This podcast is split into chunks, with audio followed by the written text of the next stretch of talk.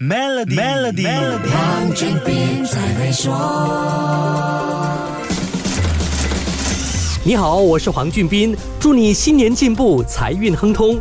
你有看过一只用打鼓的兔子玩具作为主角的电视广告吗？如果你有看过，一定记得那是一支干电池广告。但是你能说出是哪个品牌吗？哎，想清楚再说哦。我的答案是 Duracell，你呢？可能有人会说 Energizer。怎么可能？两大竞争品牌用同样的兔子玩具拍广告，还作为商标和吉祥物。事实还真的是这样。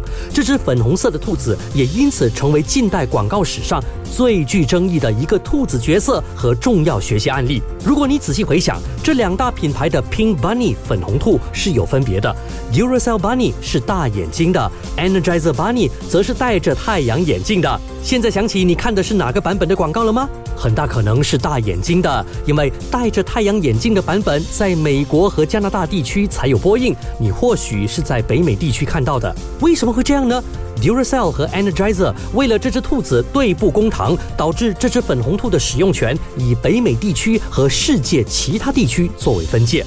Energizer 获得北美地区的独家使用权，Duracell 则享有北美以外世界其他地区的使用权。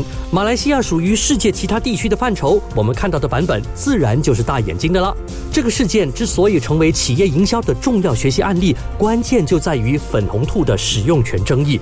先开始用粉红兔的企业，最终没有获得独家使用权，只因为忽略了一个重要程序，那就是专利登记。这也导致这两大电池品牌后面持续不断的法律诉讼。究竟事情是怎么发生的呢？下一集跟你详细说一说。守住 Melody，黄俊斌才会说。使用 Maybank to You Bits 为员工和供应商进行付款，即可赢取 Toyota Hilux。详情浏览 Maybank dot my slash SME Rewards 附条规。